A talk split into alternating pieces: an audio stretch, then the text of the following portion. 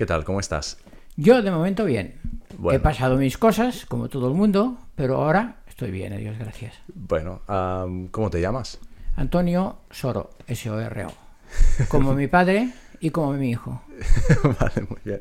Aquí es muy usual, ¿no? Poner el nombre del padre, del hijo, del...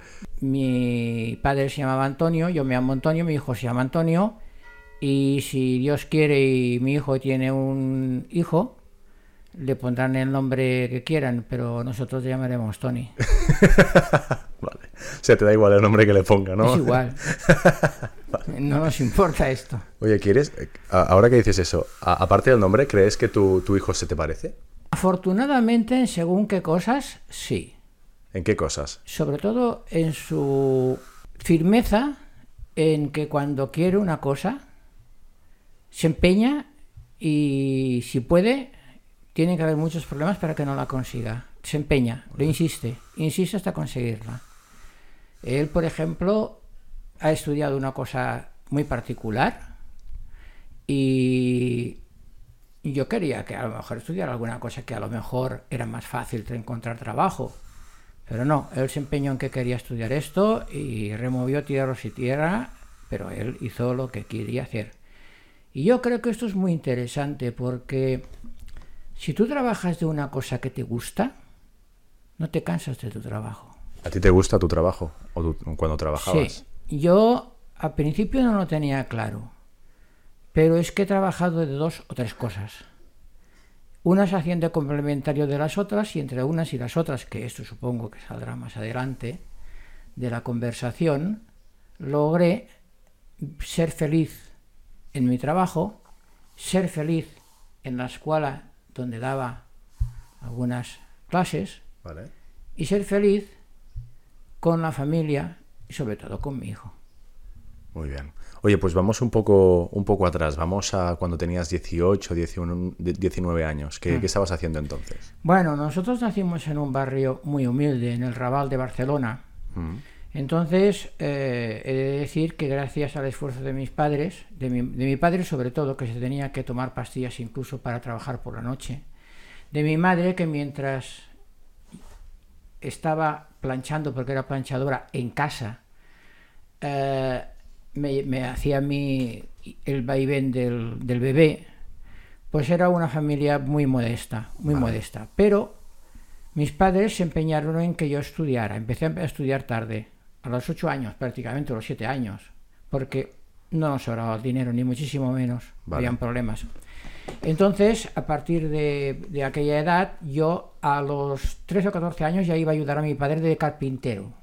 De carpintero, empecé de carpintero. Pero a los 16 años me dieron la oportunidad de empezar como interino en la caja de ahorros de perforista. Algunos antiguos se acordarán de que antes los recibos llevaban una ficha perforada, ¿no? Vale. y esa fi- ficha perforada era el recibo. Pues yo, yo hacía de esto. Luego vinieron las grabadoras, luego vinieron otros, otros sistemas técnicos que, bueno, ahora no te, puede- no te puedes imaginar, ¿no? Bien, entonces eh, a los 18 años me hicieron fijo en la caja. Yo pensaba que mi que entonces también empecé a estudiar simultáneamente por la noche Vale. economía, que era lo que a mí me gustaba. O sea, prim- primero empezaste a trabajar de- de- en la casa y No. luego viste que... No, no, es que estudiaba y trabajaba. Vale. Est- eh, trabajaba por las mañanas, de las, de las 7 hasta las 8 hasta las 3, algunas tardes incluso hasta las 6 o hasta las 7. Tenía que trabajar horas extras, Vale. a comer y luego volvía. Y luego desde las 7 hasta las 10 hacía economías, pero en el horario nocturno, que era desde las 7 hasta las 10 de la noche, cuando no había huelga, porque en aquella época habían huelgas continuamente. Entonces, desde los 18 hasta los, 20 hasta los 23 años, yo estuve estudiando económicas. Te lo pagabas tú. Sí, por supuesto. Vale. Entonces yo trabajaba en la caja, estudiaba en la universidad y además, a partir de los 18 años nos dimos cuenta, un amigo y vio, de que esto de preparar las oposiciones para entrar a la caja, que en aquella época se cobraba bastante dinero, bastante, era muy importante. Y entonces montamos una escuela, él y yo, que empezamos los dos solos, y empezamos con cuatro alumnos y cuando yo tenía ya 23 o 24 años, teníamos 400. ¿Una escuela de qué? Una escuela de oposiciones para entrar en las cajas de ahorro o bancos. Porque en aquella época se hacían oposiciones, se presentaban 10.000 personas, a veces en- se alquilaba la feria de Barcelona para que fuera la gente, Vale. y entonces a lo mejor contrataban a los 70 o 80 primeros y entraban en la caja o en el banco. Entonces nosotros acabamos con 14 profesores, toda una escuela alquilada desde las 6 de la tarde hasta las 10 de la noche, y bien, por nuestra escuela pasaron más de 3.000 alumnos. Entonces esto era que yo estudiaba, trabajaba y daba clases. Era, estaba cansado, pero estaba alegre porque ganaba un buen sueldo, trabajaba, estudiaba lo que me gustaba, trabajaba lo que me gustaba y además daba clases de lo que me gustaba, de operaciones bancarias, de las que son las cajas de ahorros, de cuándo nacieron las cajas de ahorros, de quién firmó los decretos, de derecho civil, de derecho mercantil. Y como me gustaba, yo disfrutaba. Entonces, es lo que te decía antes, aunque sea reiterativo, de que cuando uno trabaja de lo que le gusta, no te das cuenta. Y yo me, a lo mejor me encontraba que dormía cuatro, cinco o seis horas, pero era feliz, porque estaba haciendo lo que me gustaba. Pero ¿no, ¿no crees que tuviste un poco de suerte? Porque al final es de los primeros empleos en los que empezaste, ¿no? Y, y ya te gustó. No, porque, bueno, sí, a ver, suerte, la suerte siempre influye y siempre ayuda, por supuesto. Si mi madre no hubiera tenido una amiga que le dijo, oye, que si quiere entrar en la caja, que se cobra mucho dinero y si está muy bien. Yo me presenté y como el marido de aquella señora trabajaba en la caja, pues bueno, lo que pasaba, ¿no? Lo que pasaba. Vale. Bien. ¿Qué pasaba? Que había un poco de enchufe, ¿quieres decir? bueno, me dijo algunas, me, me dio algunas pistas de, que, de Vale. qué iba el tema, ¿no? Vale, me dio algunas pistas. Yo no es que fuera yo confiado porque tenía muy poca práctica de lo que me iban a examinar, pero aprobé. Al principio lo pasé fatal porque no tenía ni idea de cómo iba la máquina, tenía muchos truquis, ¿eh? es como que te den un ordenador y, te, que, y esto un móvil y que te digan, bueno, tú mismo, Claro, hostia, por la primera vez, ¿no? Eh, Claro. te cuesta. Pero todo esto era mentira. Es decir, me entraba de interino, pero no, no. Luego me dijeron, sí, sí, bueno, tú estás de interino y aquí estarás dos o tres años, pero dentro de un año, de, perdón, al cabo de seis meses hay oposiciones para fijo. Y digo, ah, bueno, vaya. ¿Y entonces qué? Ah, no, es que has de hacer las oposiciones. Y cuando vi el temario, digo, hombre, si a mí me preguntan todo esto, es imposible. Y además, si se presentan tres o cuatro mil personas Claro. para, para, para, para 20 plazas, suspendí. Vale. Pero insistí, insistí. Como estaba todavía interino, al cabo de dos años, a los 18 años, hubo otra oposición. Y Entonces ya no me engancharon. Entonces ya me fui a un profesor, me busqué la vida, me busqué los libros, me busqué una academia, me monté, me monté, me monté, y entonces entré fijo. Pero, ojo, por oposiciones. Ya no había ningún regalo ni ninguna suerte. no, claro. No, porque además de 80 me parece que saqué el 62. En cambio, luego cuando me presenté para director saqué el número 2. Pero cuando entré en la caja, de 80 saqué el 62. O sea que de suerte, ya ves. No, que- no, claro. Y entre el trabajo, tu proyecto personal de la academia de, de formación para oposiciones y, y tus estudios, tu vida personal, ¿dónde queda? Bueno, los sábados y los domingos, que es el tema de cómo nos lo montábamos la juventud de aquella época, eh, nosotros éramos tres amigachos. Una cosa son los conocidos, otra cosa son los amigos, ¿no?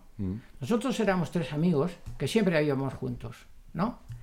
Entonces, nosotros eh, ya el sábado por la tarde teníamos nuestros amigos, nos buscábamos nuestras amigas, vale. ¿eh? Si las encontrábamos bien y si no, pues Una pena. no había. Y entonces, pues nos reuníamos en un bar, charlábamos, quedábamos, insistíamos, íbamos a un sitio, íbamos a otro. Había uno que tenía coche, con el coche de él íbamos a un sitio, a la casa de uno, a la casa del otro, y los domingos, pues normalmente, pues o íbamos a jugar a tenis por la mañana, o nos juntábamos por la tarde también, además, para normalmente hacer el guateque en casa de alguien. Cuando sus padres no salían, un día le tocaba a uno, un día le tocaba al otro, un día le tocaba al otro. Algún día iba con amigas, al día iba sin amigas, pero el guateque estaba montado cada domingo en casa de alguien. Muy bien. Y además había una relación muy personal, es decir, no es como ahora. Era una relación personal. Con tus amigos, dices. Sí, con mis amigos hablábamos, nos explicábamos las confianzas, nos explicábamos los temas de la familia, temas del trabajo, temas de, del coche, temas de lo que queríamos. ¿Crees que ahora no se explica eso? ¿No se habla de eso? Ahora es otra manera de relacionarse. En esto ha influido mucho las nuevas tecnologías, las nuevas redes, la nueva manera, la sociedad se ha movido, ha evolucionado. Entonces ha llegado un momento que, claro, aquella relación que teníamos hace 23 años de hablar, tocarnos la mano, discutir, incluso pelearnos a veces, déjame el coche, haz esto, ponte aquí, ponte allá. Todo esto hoy en día con el móvil lo hacemos a través de hacer el móvil, queda más frío, no es tan caliente como antes. ¿Y cuál es la solución? La solución, hombre, si yo la subiera, esto es muy difícil, pero yo diría que nos hemos excedido. Es decir, eh, en muchas cosas nos hemos excedido. Por ejemplo, imagínate tú, por ejemplo, en el caso de los combustibles o en el caso de la contaminación. Bueno, nos hemos excedido.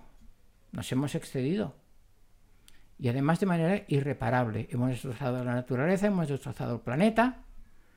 Bien. Y entonces tú me dirás que tiene que ver con esto. Ahora vengo. Y eh, esto seguramente será irreparable. Puede ser que lo paremos, algunos ni eso. Pero fíjate tú que la sociedad tiene tanta en su política y en los organismos de poder, tanta corrupción, tantos oligopolios, tantas clases, tantos sistemas de control, etcétera, que la sociedad se piensa de que algún día llegará alguien. Yo digo que estamos en huelga de líderes con los que tenemos ahora, ¿eh? Pero que algún día llegará alguien que lo va a solucionar. Y no nos damos cuenta que los mismos que tenemos son los mismos que lo han hecho. Los mismos que tenemos ahora, que nos lo tienen que solucionar, la sociedad se piensa que los va a solucionar alguien que vamos a escoger y no nos damos cuenta que son los mismos. Los que vamos a escoger ahora son los mismos que lo han creado. Por lo tanto, estamos en un problema. Vamos a, cambiar un poco de tercio porque me has comentado, pues eso, que estabas trabajando y, la situación personal ah, un poco en, tu momento. Eso, como has dicho, estabas, bueno, has comentado que un día te paró la policía, ¿no? Porque estabas un poco groggy y demás. Groggy, sí. Eh, eso tú, tú mismo, ¿cómo, gestionas ese, ese, nivel de estrés? Porque aunque mm, bueno, sea un momento exitoso... A ver, mm, cuando yo tenía estos estrés, hacía dos cosas. La primera eh, em, entender una cosa que me habían dicho de pequeño, de que Tony, eh, no te estreses por la faena, por el trabajo, porque cuando vuelves mañana, lo tendrás igual, no te lo habrá hecho nadie.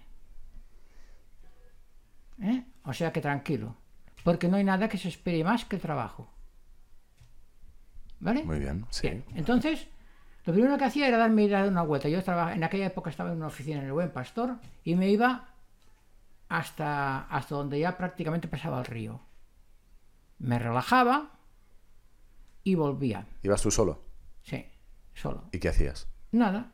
Tomar el aire, relajarme, respirar bien y volvía. ¿Cuántas? ¿Cuánto, ¿Cuánto rato estabas ahí? Pues estaba un cuarto de hora, media hora. Luego volví a trabajar y si no me encontraba demasiado fino, pues procuraba hacerlo más sencillo. Y normalmente luego iba, iba a un médico y le decía a alguien, oye, ¿tú conoces a algún médico? Y entonces lo iba a ver al médico una vez cada, dos, cada, cada, vez que me, que me, encontraba así. Iba al médico, ¿Así como? Un poco más nervioso de lo normal o más estresado de lo normal. Y entonces aquel señor me decía, bueno, pues esto me miraba por rayos, dice, hombre, tienes tú, si estás hecho un atleta, tienes un corazón como una pera, no sé qué, me animaba, me decía, ¿qué tal? Era un tío muy bueno, en paz descanse. Como yo me había dicho que estaba muy bien y que no tenía nada y que además estaba hecho un atleta, pues ya me encontraba bien, ya se me había pasado. Ojo, eso no quiere decir que alguna vez, algún fin de semana sobre todo, sobre todo algún fin de semana, me había encontrado un poco de ansiedad y me tuvieron que llevar a, a que me miraran. Cuando me miraron ya se me había pasado, pero me dijeron que había tenido un poco de ansiedad. Me dieron una pastilla de que era un tranxilium. Me dieron una pastilla y... Lo, lo dices muy así como si no fuera nada, pero... No, bueno, Hombre. es que yo era y soy muy activo. Entonces, de cuando en cuando tienes que echar el freno y a veces, como en muchas cosas, a veces te excedes un poco. Si tú, tú no lo echabas, ¿no? Tu cuerpo lo echaba. Exacto, te decía Tony, tranqui. Exacto. Eh, a veces te descontrolas un poco. Eh, ¿Eres una persona exigente? Mucho, conmigo mismo mucho. ¿Te ha servido? Muy tiquismiquis, muy organizado, me gusta mucho que todas las cosas estén en su sitio soy muy exigente en prepararme todas las cosas y me gusta si, por ejemplo, el, mañana hay una reunión de la Junta, pues yo tengo que tenerlo todo preparado y si y hay un error, por ejemplo, dos, pues yo los calculo, tengo todos los cálculos de toda la comunidad desde el año 2000 pasados en Excel. Soy muy metódico y también me gusta que los demás lo sean y entonces por eso de cuando en cuando, pues con la familia o con alguien, pues oye tú, ya lo haré, ya me lo has dicho. Sí, a veces soy muy, muy exigente, sí. Me paso también. No. ¿Ahora te pasas también o no? No, porque cuando ya dejé de trabajar en la caja, eh, el estrés bajó bastante. Entonces, sí que me encontré una época en que como me jubilé a los 63, pero me dieron una prejubilación, claro, te quedas solo de golpe. Es decir, te quedas solo de golpe. Es decir, te quedas con. Ostras, antes yo tenía mis amigos, tenía mi trabajo, tenía esto, tenía lo otro, pero ahora no tengo nada. ¿Y los amigos no los tienes? Sí, pero quiero decir de que unos trabajaban y nosotros no. Ya. Entonces te quedas, bueno, ¿y ahora con quién voy a jugar a tenis? No, es que a mí no me gusta el tenis. Bueno, pues entonces vamos a jugar a golf. Mm, bueno, es que yo no sé. Bueno, yo tampoco, pero aprendemos, ¿no? Y, el equipo de fútbol, ostras, pues ahora ya tengo bastantes años, ¿no? Pero iba a jugar a fútbol. O sea, ¿te sentiste solo o no en ese momento? Me sentí un poco solo, pero no solo que no tuviera amigos, sino que aquella actividad que yo hacía normalmente, tanta, ya no, ya, había, ya no, ya no, ya no, tenía, ya no lo podía hacer, tenía que de alguna, de cuando en cuando, pues lo que hago ahora, pues cada día me voy a correr por la mañana. ¿Por qué? Pues porque algo tengo que hacer. Ahora que hablamos de, de temas monetarios, ¿cuál ha sido el, mejor proyecto económicamente hablando que, has empezado, que has tenido, que has invertido? Un momento que has dicho, es que con esto he ganado Una vez monté un, mercadillo de tejanos y lo tenemos que dejar al cabo de un año porque no, no perdimos dinero, pero no. Pero la academia fue, en la academia llegamos a retransmitir eh, eh, por canales de televisión, que era una televisión que se montó en aquella época en Cardedeu, y se retransmitían las clases en, entre, en 14 clases, lo que daba un profesor porque no cabía la gente. Sábados y domingos incluso. Ahí ganamos mucho, mucho. ¿Se puede preguntar cuándo es mucho o no? No, no se puede preguntar porque tuvimos en inspección en Hacienda y ya, ya lo pasamos bastante mal. O sea, no, no se puede decir porque fueron... Te puedo decir de que aquí que tuvimos muchos ceros, muchas envidias y... ¿Pero la inspección en Hacienda fue bien o no? Bueno, fue bien, pero todas las inspecciones de Hacienda, si quieres defenderlo, es que, ¿sabes qué pasa? Que nosotros cuando llegamos a, aquel volumen, nosotros le preguntamos al, nuestro asesor jurídico que aquello lo teníamos que montar porque si no un día de nos iba a acabar un carrote porque teníamos toda la calle mayor llena de motos. ¿Y sabes lo que nos dijo? Dice, es que si lo regularizáis ahora, vais a tener un pagar un pastón que no te lo puedes imaginar. Digo, entonces, ¿qué? Dice, lo, que, lo único que os puede pasar es que tengáis una inspección. Cuando tengáis una inspección se negocia.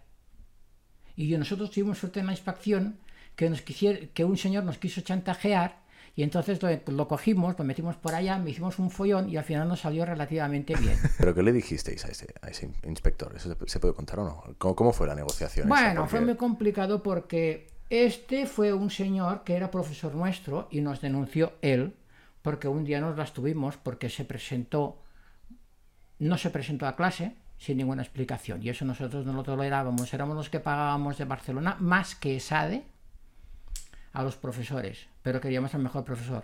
Por eso probaban tantos en la academia y por eso tenían tanto éxito. Entonces este señor nos quiso hacer una, una, una, una, denuncia y entonces vino el inspector haciéndose pasar porque quería información, me cogió a mí y cuando encontró el libro, porque también hacíamos libros, ¿eh? Eh, me dice, bueno, esto es una inspección de Hacienda y bueno, quedan ustedes citados para tal día y tragan los libros y tal. Nosotros... O sea, tú, aquel momento, perdona, ¿eh? Pero como el estómago te hace... no? no, porque me quedé tan sorprendido que me quedé...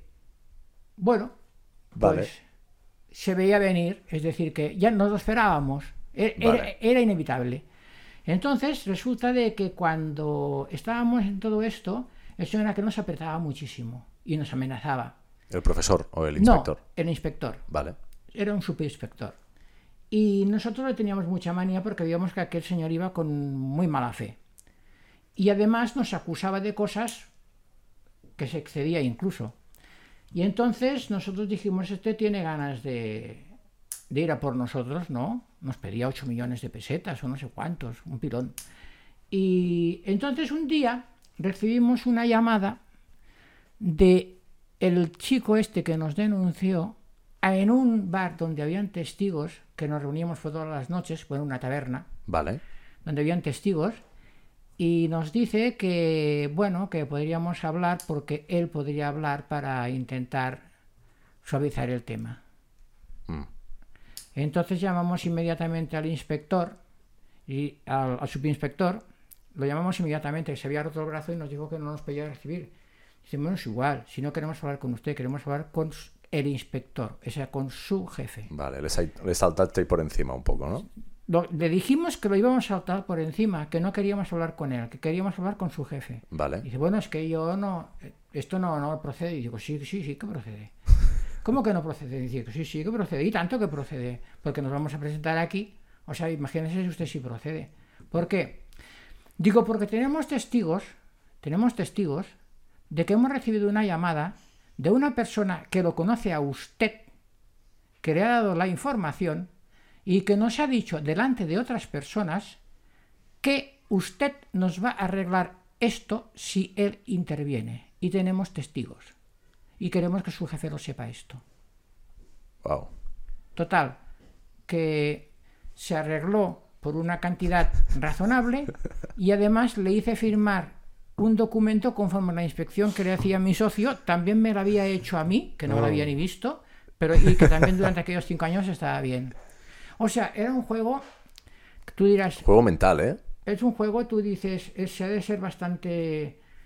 Pues sí, somos así. En, mi socio y yo somos así. Muy bien. Luego dicen aquello de que de mi suerte responde al cielo ahora por ser así, ¿no? Pero somos así. Bueno oye, tú has ido a la mili también, ¿no? Sí, bueno, yo hice las milicias universitarias.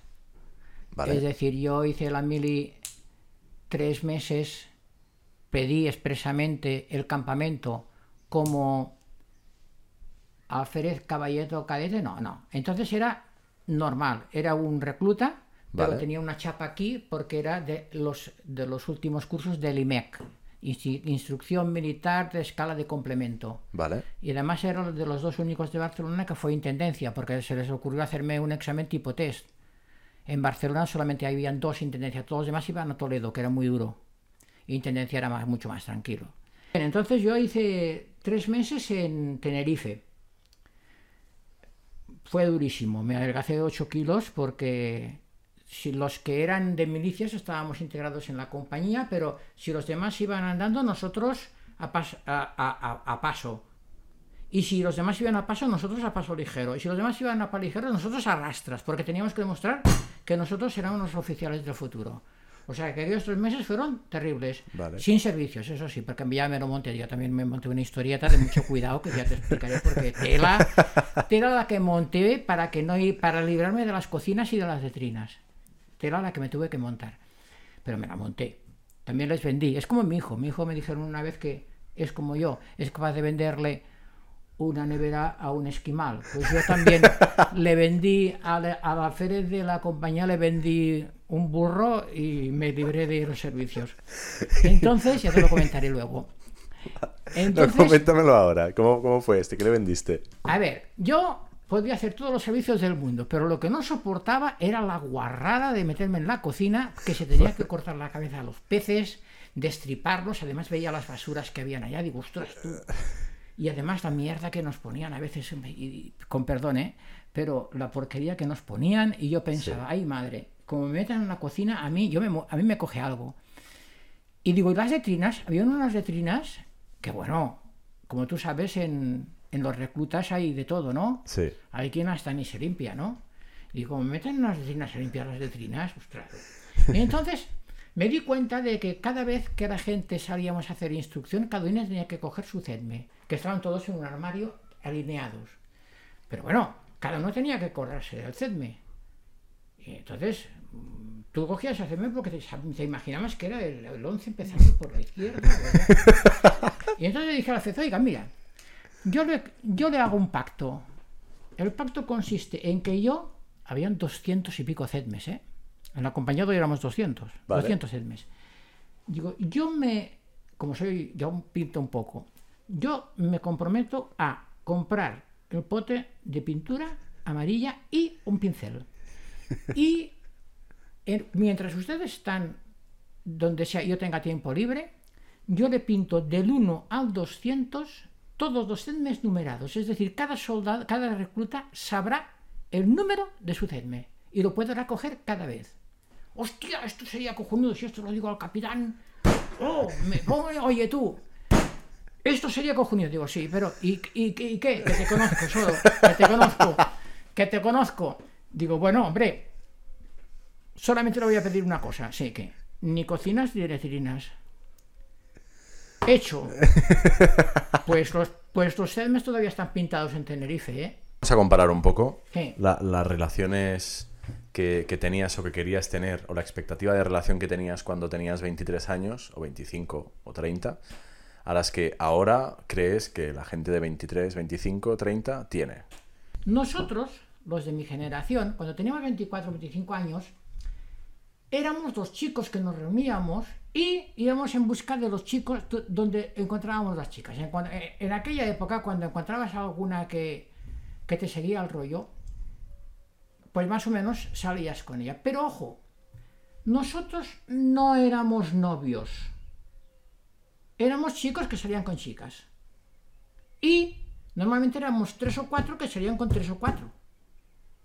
Y nos íbamos a montar un guateque a casa de uno, o nos íbamos a una fiesta que organizaba el otro porque habíamos comprado un tocadiscos y había quedado un local, o sacábamos la carpintería de mi padre y la desmontábamos toda y allá montábamos los tocadiscos dentro de la carpintería entre medio de las máquinas, o hacíamos una excursión a, ves a saber tú, qué sitio porque alguien tenía un coche, o dos. ¿Cuándo, ¿cuándo tuviste tu primera novia? No, de novias no tuve ninguna. Yo no, he tenido nunca ninguna. Bueno, a ah, ver, a ver, me explico. A ver, yo conocí una chica que era muy maja, muy maja, que venía a la academia pero ya teníamos la norma de mientras estaban en la academia no podíamos tener relaciones porque esto lo pusimos nosotros dentro de digo, porque si no esto acabará como un cachondeo. Era un ángel, era un ángel. Era preciosa. Se llamaba Gloria y era preciosa, era un ángel. Eh, pero yo estaba en aquella época que era el rey de la caja, era el rey de la academia, tenía mucho dinero, tenía un, un R8 TS de aquella época eh, y yo no quería... Y cuando una vez cuando volvía de la Miller dije, mira, me acuerdo, me acordaré toda la vida. En un sitio donde íbamos, La Choza, que se llamaba La Choza, me dijo, oye, mira, yo lo tengo que dejar porque es que es que yo ahora no estoy para esto, es que yo no puedo. Iba con el traje de alférez todavía, que, venía de, Zaragoza. Y se me puso a llorar, montamos un drama. Luego ella se lo tomó bastante mal. Yo también me supo muy mal, pero es que yo iba para otros rollos. O sea, yo en aquella época era ya una persona que ya iba a buscar más chicas, más... ¿Qué edad tenías ahí? Ahí debería tener unos 25, 26 años. Venía, estaba me haciendo la mili. ¿Cuánto tiempo estuviste con ella? Un par de, uno o dos años. Dos, un par de años o menos. quiero hacerte una pregunta, no, no específicamente con tú y con Gloria, sino con este caso de... Mm, ¿Tú estabas enamorado de Gloria cuando la dejaste? No, bueno, sí, sí, sí, no, no, no, eso del enamoramiento es muy relativo, porque ¿qué es enamorarse? ¿Hasta dónde llega a enamorarse? Tengo una teoría yo sobre esto, ya que, luego lo explicaré al final. Eh, era una chica que era un ángel, y yo me hubiera tenido que casar con ella. Pero es que yo no quería casarme. Mi socio se casó. Y yo le dije, esto es traición. Porque tú y yo ya lo teníamos montado de que íbamos a comprar una casa, que nos íbamos a montar un mayordomo en aquella época, porque teníamos pasta punta pala, digo, y vamos a, hacer virguerías, yo me quedo con el primer piso, tú con el segundo, tendremos aquí, tal, y, el tío se casa, ostras, con una que además que, había, que conocimos yo y se la presenté a él, y al final como yo no congeniaba con aquella chica, me dice, oye, ¿te importa qué? y, bueno, pues resulta que se casaron. Sí. Y entonces mis dos amigos se casaron y yo no. Vale. Tú justo acabas de dejar a Gloria. No, porque cada uno tenía su papel allá. Había uno que era guapo, que se parecía al Camilo VI. Había el otro que era el buen chico, el que todas hoy, qué mono. Y había el otro que era charlatán, que era yo, que era el que hacía la fiesta. Vale. Teníamos cada uno su, o sea, tú repartías juego, pero te quedabas sin cartas, ¿no? no, no, no, no, ah, Más o menos cada uno, uno salía con... Pero ya pájaro que vuela la cazuela. Es decir, ahí te da igual que fuera carnicera que que fuera es igual, pájaro que vuela la cazuela. Entonces luego, como yo tenía, compramos un apartamento en Vilasar con el dinero que yo daba en casa, porque en aquella época se dejaba el dinero en casa, vale. pues hacíamos cada, casi cada domingo también, aparte de los guatepes, nos íbamos a Vilasar y allá montábamos con el tocadiscos, cada uno con su pareja. Hostia, qué fiestas, ¿eh? Y bueno, y entonces cada uno acababa donde podía. ¿eh? Una vez me encontré con una coja que también tiene el tema de la coja. Porque yo no sabía que era coja. Eh, ¿Y qué pasó con la coja? Hostia, esto de la coja fue la hostia. Esto si te lo explico es para, para, partirse de risa. Eh, eh, venimos de... Primero, centremos dónde estábamos. Estábamos en las novias, ¿no? Es como lo apunto porque si no te explico todas estas anécdotas y luego me vas a decir, oye, de las novias qué? uno de los días de estos acabamos el tenis yo con mi amigo me voy aquí a Atlántida a tomar una copa, a Virasar Vale. Y yo con bigote y el otro no. Y había una chica al lado muy maja. Qué raro, una chica tan maja aquí sentada en el bar, en el taburete. Y nosotros, ah, y empieza la coña, que si esto, que si lo otro, que si lo más, que eso. Ah, ah, y entonces el, el, el, otro amigo mío enrollándose con ella, yo al lado, porque yo estaba en el otro lado, Enrollándose con ella, has dicho. Sí, enrollándose, ah, enrollándose, ah, hablando con ella, hablando, con ella. Pero yo que se estaba muy aveniendo, muy aveniendo muy fácil. Sí, sí, sí. Pero bueno, yo nada. Y dice, y entonces le dice el otro, bueno, me tengo que ir porque la verdad es que yo estoy casado y me tengo que ir. Y la chica, ah, no te preocupes. Dice, el del bigotito también está bien. Y yo, hombre, sí. Dice, bueno, si queréis vamos a tomar una copa o algo. Y yo digo, bueno, vale, de acuerdo. Y nos vamos ya, nos vamos. Y yo pensaba, ves a saber, esta debe estar aquí, que debe tener el novio camarero y debe estar aquí esperando, o debe haber quedado con el novio, o algún rollo raro. Y el amigo me dice, el amigo me dice, bueno, pero la chica esto está muy bien. Para el mismo precio, te cambias y vas a ver. A lo mejor pero todavía está y todavía. Aquello que me cambio, y al cabo de media hora me voy, todavía estaba sentada ya. Hola, ¿qué tal? Ah, pues vamos a cenar. te estaba esperando, estaba esperando del bigotito, ¿eh? Y yo digo, hostia, coño, hostia, em, pájaro que vuela. y entonces eh, le digo, pues venga, venga, venga, vamos, vamos a cenar por ahí. Dice, bueno, dice, ahí hay que una cosa que no te he dicho. Y yo digo, hostia, ya está. Ya está. Que resulta que ahora me ha quedado con el novio, que resulta que el novio es el camarero que está haciendo las pizzas o alguna cosa de esta. Y yo digo, bueno, no, no, te preocupes. Dice, no, dices que yo soy coja. Y digo, ¿cómo que tú eres coja? Dice, sí, que yo soy coja. Digo, ¿cómo que eres coja? Dice, sí, que yo soy coja, pero muy coja. Bueno, digo, yo, yo pensaba, ¿ya qué le vas a decir? Pues como eres coja te dejo. No le voy a decir, oye, como eres coja ahora te vas. No le voy a decir eso, ¿no? Sí. Digo, bueno, es igual, nos vamos a cenar. Y oye, tú, me levanta, se levanta, bueno, oye, una, una pierna, no se verá aquí, una pierna aquí, la otra pierna en otra punta, no era una coja, no. Bueno, la pobre chavala tenía una rodilla que era prácticamente vertical. Hostia, ya digo, ¿y ahora qué hago? Porque como vean por aquí, dirán, mira, Tony aprovechándose de las cojas. Yo digo, ¿y ahora qué hago? Pues la meto en el coche y me la llevo al 292, que era un pub que había en Barcelona, que tenían una cosa abajo, que era un más que no había nadie casi nunca, y había pan con tomate, jamón y vino. Total, que de entrada ya llegamos y ya para bajar ya tuvimos problemas. Pero lo peor fue cuando había una escalera de caracol para llegar al sótano que era donde había el restaurante. Hostia, yo pensé, aquí la tenemos que bajar con curriola. Bueno, no sé cómo nos lo montamos, pero bajamos a la coja abajo. Entonces empezamos a comer pan con jamón y vino en unas copas de aquellas especiales. Vale. Total, que la tía empieza a comer vino, vino, vino, vino, vino y se me pone cariñosa. Total, que se levanta como pudo y se me pone y se me sienta encima, que tenía ganas de rollo. Y digo, hostia, ¿y ahora qué hago? Total, que la saqué de allá y ya la vi en mi casa. Ya la vi en mi casa y bueno, lo que te puedes imaginar, ¿no? Pero luego hay un momento de ducharse. Me ducho. Dúchate tú primero. Y viendo en la habitación oigo ¡Patum! Como iba trompa, se pegó una hostia y yo ya me imaginaba la película. Imagínate el soro abusando de las hojas. Se las lleva a casa. Se las... Sí. ¿Eh? Y después les... La, una con la cabeza abierta. Tiene que, que llamar una ambulancia. La tengo que llevar al hospital. Hostia. Vaya. Pues total, que al final la cogí, la bajé, la metí en el coche, la llevé a Vilasar. Afortunadamente, gracias, no pasó nada más que eso. Y se acabó el tema. Se llamaba África.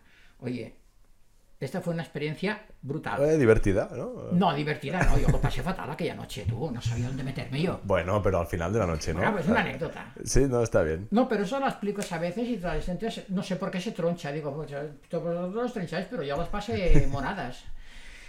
Lo que hablábamos de los novios. Nosotros ya teníamos novios, novias, novias, novias y pájaro que vuela la cazuela. Y después de una novia venía otra, y después otra, y otra, y después otra. Eran amigas, no habían novias. La Gloria, cuando yo estaba esquiando, un día me llaman y me dice, la Gloria tiene cáncer. Le pagó la era tan ángel que la caja le pagó que fuera a la clínica Mayo y todo. Pues la Gloria se murió de cáncer.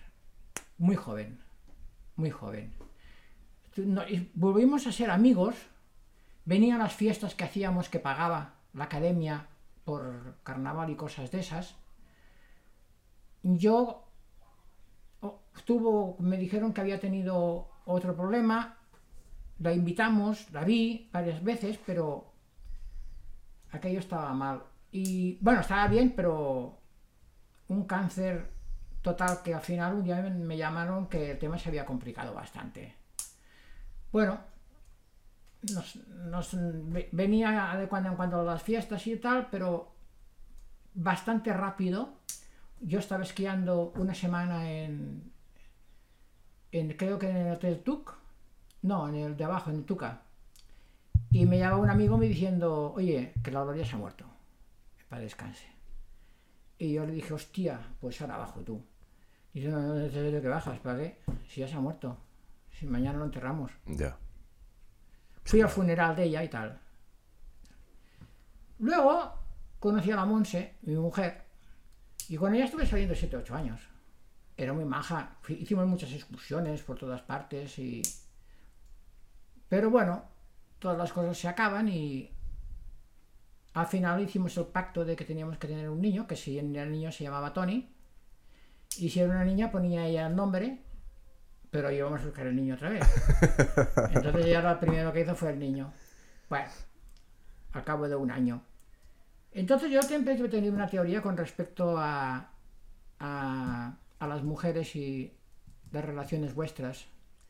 Y es que de salir con chicas, con todas las que podáis, y las chicas, que salgan con los chicos que puedan, con las precauciones debidas y con sentido común.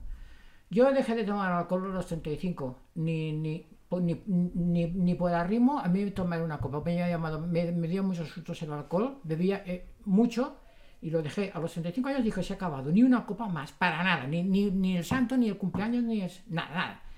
Ahora, con las chicas, te diré una cosa que me dijo una persona y se me quedó grabada, porque él lo hacía, y ya era mayorcito. Dice, no te cases nunca con la chica que estés enamorado.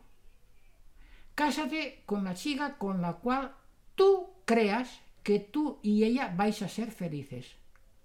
Vais a tener una buena familia y vais a ser felices. Porque el enamoramiento se pasa. Pero si escoges una chica con la cual tú crees que vas a ser feliz, eso va a ser para toda la vida. No cometas el error de casarte con una chica que te has enamorado. Porque al cabo de un año o dos o tres o cuatro o cinco, el amor se irá. Mm. Cásate con una persona que tú creas que vas a ser feliz. ¿Tú lo hiciste?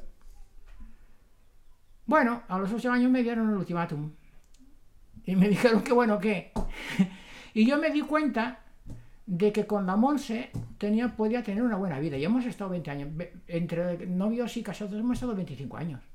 Y todavía ahora, ayer estuvimos comiendo. Claro.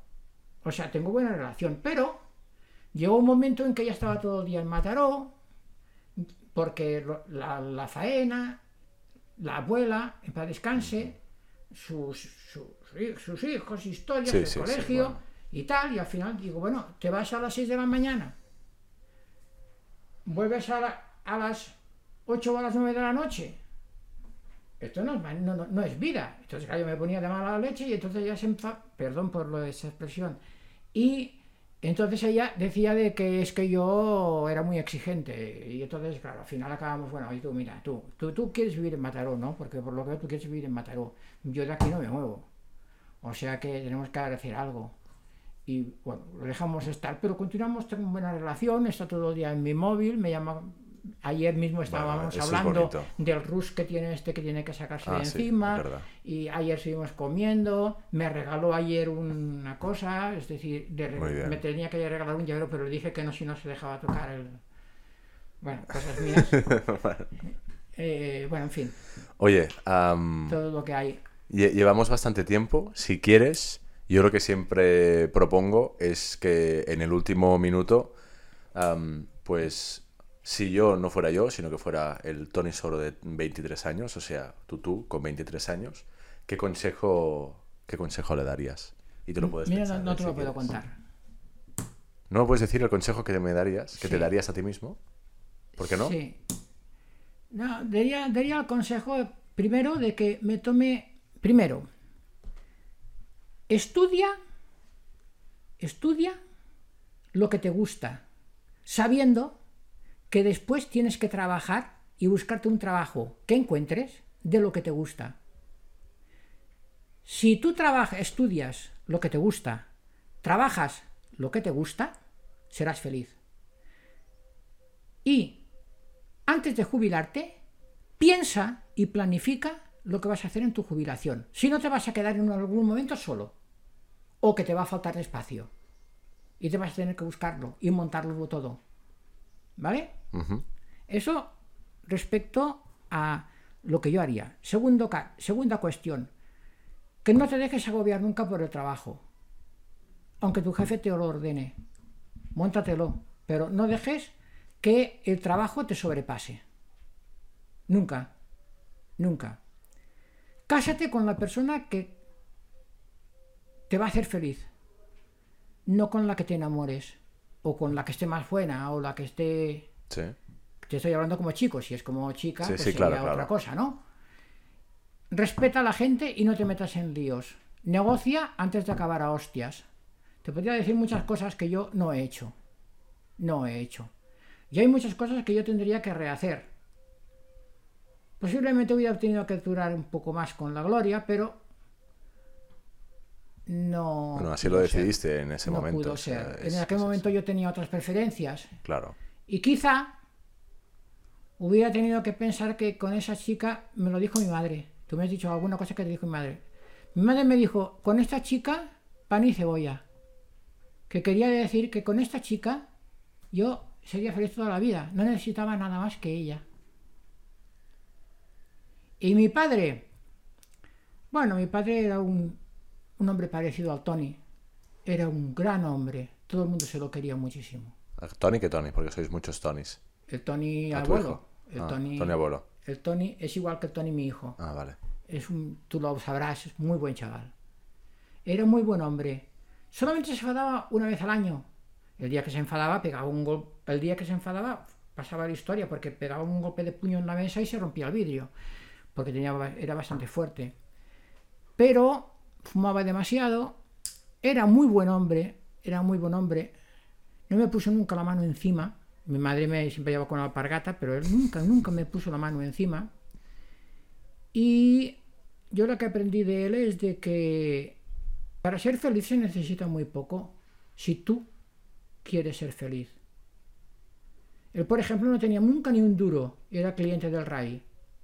Una vez mi madre le dijo, oye, pero ¿por qué no puedes dormir? No, porque tenemos que pagar la letra mañana, que si no, que si no sé cuántos. Dice, hombre, pues ¿qué quieres que haga si no tengo ni una pela? Si no tengo, ¿qué quieres que haga? Y hombre, por lo menos preocúpate. Digo, ¿y qué, por qué quieres que me preocupe si no puedo pagar? Dice, en todo caso, que, que se preocupe el otro, que es el que no va a cobrar. ¿Y, eh, ¿Yo qué quieres que te diga? Oye, no puedo hacer nada más. Estoy todo el día trabajando, mañana, tarde y noche. Bueno, de mi padre aprendí a ser muy buena persona. Muy honrado. No traicionar nunca a un amigo. Ser no tan exigente como yo. Conformarse con poco. Y darles a los demás todo lo que puedas. Él, por ejemplo, había un señor que tenía, tenía un, le faltaba el pie. Pues era amigo, pues él le hacía el mango a mano del bastón y le hacía el trozo de pie de madera que le faltaba. No se le tenía necesario pedir nada a mi padre.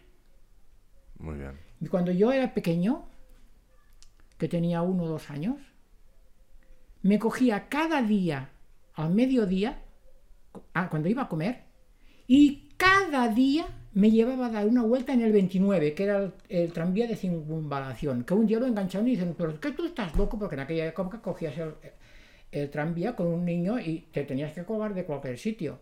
Que tú estás loco con el niño pequeño de- en el tranvía, pero yo cada día la vuelta en el 29. Cada día, ¿eh? Hay que querer mucho un chaval para hacer eso cada día, ¿eh? Eso es todo lo que te puedo decir. Muy bien. Oye, pues muchísimas gracias por la entrevista. A ti. Merci.